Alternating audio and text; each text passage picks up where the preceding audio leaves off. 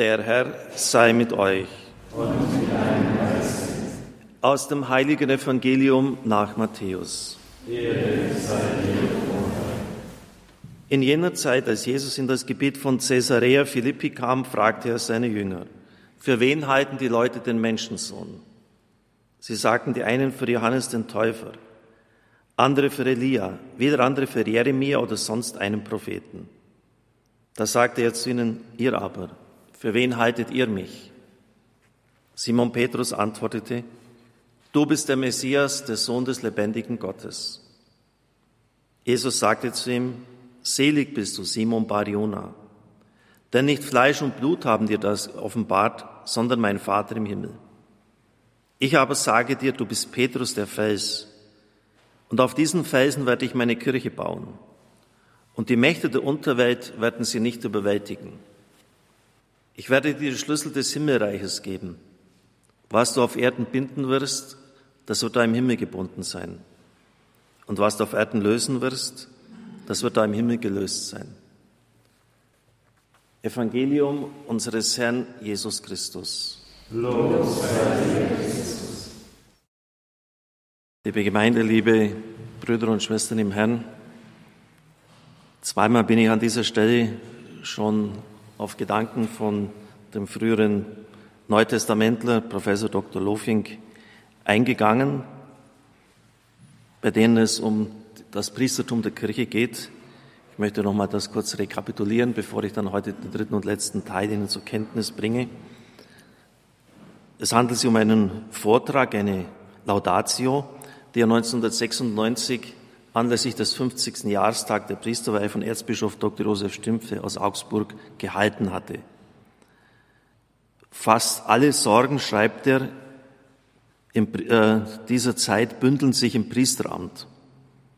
Also die die Kirche umtreiben. Alle Sorgen, die die Kirche umtreiben, bündeln sich im Priesteramt. Im Neuen Testament hätte es noch keine Priester gegeben. Die Kirche kann also das Amt umgestalten, wie sie es will. Das Priesteramt muss endlich auch Frauen offen stehen.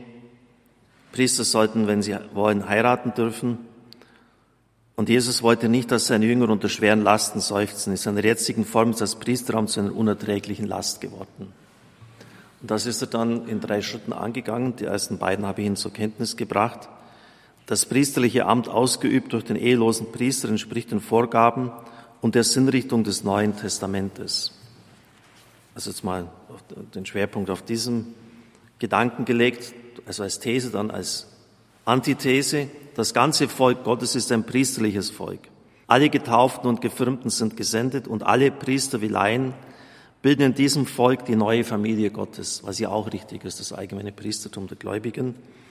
Und dann habe ich Ihnen versprochen, dass heute der dritte Teil kommt, die Synthese, also diese Zunächst schon mal ganz auf den Priester ausgerichtet, wie das vom Neuen Testament her zu sehen ist, vom Volk Gottes her. Wie könnte nun drittens die Synthese aussehen? In welche Richtung müsste sie gehen, ist schon angeklungen. Ich möchte über die notwendige Synthese deshalb nun nicht mehr theoretisch reden, sondern zum Schluss einfach ein Bild vor Augen stellen, das uns Lukas geschenkt hat. Es stammt aus dem ersten Kapitel der Apostelgeschichte. Der Pfingsttag steht bevor. Die junge Gemeinde hat sich in einem Jerusalemer Festgemach versammelt und wartet auf den Heiligen Geist. Lukas zeichnet das Bild der Versammelten in einer wunderbaren, klaren und anschaulichen Sprache. Deshalb ist dieses Bild auch über die Jahrhunderte hindurch immer wieder gemalt worden. Lukas macht mit diesem Bild keine historische Momentaufnahme. Er will der Kirche vielmehr ein Urbild vor Augen stellen, eine Präfiguration, also ein Vorausbild, an der sie stets Maß nehmen soll. Was zeigt das Bild? Es zeigt zunächst einmal die Zwölf. Ihre Zahl ist durch die Zuwahl des Matthäus wieder vervollständigt worden, denn sie sollten ja der Anfang und die Mitte des endzeitlichen Zwölfstämmevolkes sein. Die Zwölf sind von Jesus gesandt, Israel zu sammeln. Sie verkörpern also das Amt. Sie sind die Mitte der Versammlung, die Mitte der Ecclesia. Ecclesia heißt Kirche. Ihre Namen werden eigens genannt. Denn die Sache Jesu, für die sie offizielle Zeugen geworden sind, kann nur von Angesicht zu Angesicht, von Person zu Person weitergegeben werden. Gott hat seine Kirche nicht auf Prinzipien, sondern auf Menschen gebaut. Und das haben wir ja heute auch äh, gehört.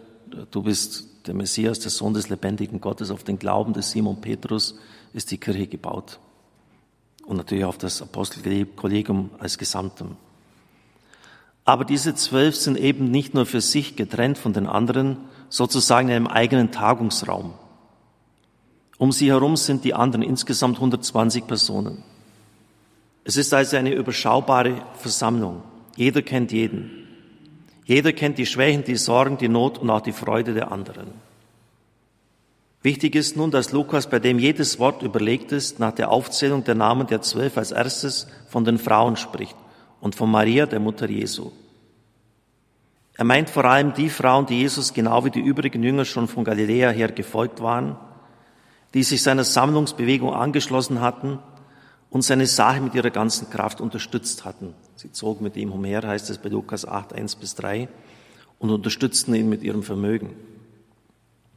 Warum spricht Lukas sofort nach der Apostelliste von den Frauen? Offenbar will er mit allen Mitteln verhindern, dass man das Urbild von Kirche, das er zeichnet, als Männerkirche missverstehen könnte. Die spätere Ikonografie hat diese Tendenz noch verstärkt, indem sie Maria in der Mitte der Versammelten sitzen lässt und die zwölf im Kreis um sie herum. Und dann wird noch eine dritte Gruppe genannt, die Verwandten Jesu. Auch sie sind jetzt dabei, obwohl es doch noch gar nicht so lange her ist, dass sie versucht hatten, die öffentliche Wirksamkeit Jesu zu unterbinden und ihn in häuslichen Gewahrsam zu nehmen. Lukas will damit sagen, der Tod und die Auferweckung Jesu haben alles verändert. Die Kirche als neue Schöpfung Gottes beginnt und in ihr fügt sich auch die natürliche Familie in die neue Familie der Kirche ein, sodass auch sie verwandelt und erlöst werden kann. In diesem Bild des Lukas steckt eine ganze Amtstheologie. Das apostolische Amt nicht über der Kirche, nicht neben der Kirche, sondern inmitten der einen Versammlung, eingebaut in das neue Leben einer neutestamentlich gefügten Gemeinde. Denn was Lukas da schildert, ist ja nicht nur eine Gebetsversammlung, die sich zu einer halbstündigen Novene am Abend getroffen hat. Es sind Menschen, die ihr Leben miteinander teilen und die all ihre Lasten gemeinsam tragen. Die Amtsträger bleiben Amtsträger. Aber sie leben mitten in der Gemeinde und haben ihr Leben mit dem Leben der Gemeinde verknüpft.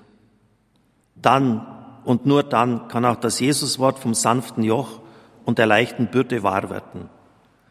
Dann wird es allerdings auch wahr. Augsburg 96, Gerhard Lofing hat da noch einige Worte des Dankes, des Lobes für Erzbischof Stümpfte angefügt, die ich hier weglasse. Ja, so, so ist es eigentlich, wie er es beschreibt und eigentlich so einleuchtend, so klar.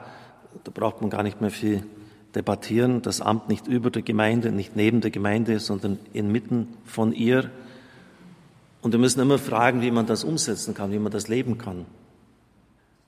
Darüber hat sich auch James Mellon in seinem Buch Divine Renovation, wenn Gott sein Haus erneuert, seine Kirche erneuert, Gedanken gemacht. Und äh, bei den Freikirchen ist das ziemlich genau untersucht worden. In vielerlei Hinsicht sind sie uns voraus. Sie können sich nicht auf eine Diözese abstützen. Wenn es bei denen irgendwie nicht funktioniert, auch in finanzieller Hinsicht nicht, dann müssen sie einfach schließen. Also sie sind schon zu einer ziemlichen Autarkie gezwungen. Und das Gallup-Institut hat festgestellt, dass man ungefähr 600 Leute begleiten kann. Dass so die Zahl, die für eine Gemeinde ungefähr sinnvoll wäre. Jetzt haben wir in Köln schon, oder das wird errichtet, ähm, Strukturen mit 50.000 Leuten.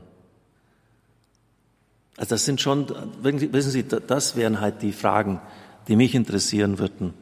Am Hinblick auf diese Note nicht, ob es das priesterliche Amt braucht oder nicht, natürlich braucht es das, sondern wie kriegen wir denn das dahin? Der Priester kann das ja gar nicht leisten. Wie, wie kann er da noch gesund leben? Ohne dass er vollkommen zerrieben wird.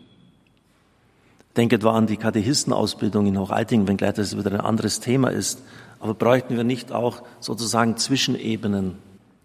Leute, die geistlich fähig sind, die sie auskennen, die Rede auskunftsfähig sind, die den Menschen helfen könnten, Die Zeiten, wie sie einmal waren, werden so schnell nicht wiederkommen, wo jeder Pfarrer auf dem Land lebte, ein paar hundert Leute hatte, Bienenzuchtbetrieb, weil er halt noch Zeit hat, Rosen gezüchtet hat und im Übrigen jeden Einzelnen gekannt hat und zu den Leuten auch gegangen ist.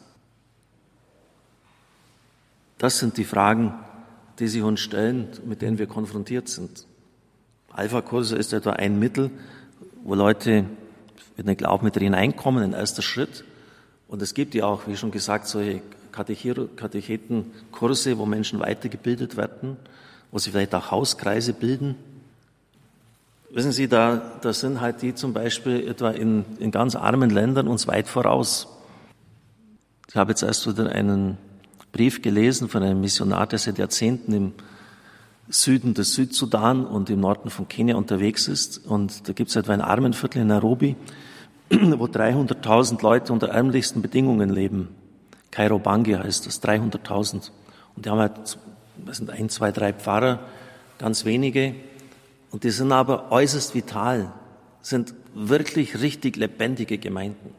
Die treffen sich am Sonntag, sie betrachten das Wort Gottes, sie leben gleichsam von dem, überlegen sich, wie sie das umsetzen können, wie man sich gegenseitig helfen kann. Und da passieren unvorstellbare Dinge. Zum Beispiel, wenn eine Mutter gestorben ist und hat ein paar Kinder Waisen und die, eine andere Familie, die auch schon vier oder fünf Kinder haben, nehmen einfach die anderen Kinder dann auf noch. Also man trifft sie, man überlegt miteinander, wie kann man die Situation verbessern, wie kann einer dem anderen helfen. Und Kernwort ihrer Spiritualität ist Emmanuel, Gott ist mit uns. Gott ist mit uns durch diesen schwierigen Alltag. Jeden Tag ein neuer Kampf ums Überleben, um das Essen, um weiterzukommen. Und es ist überall aber trotz, trotz der äußeren furchtbaren Not eine Fröhlichkeit, eine Freude da. Es sind lebendige Gemeinden.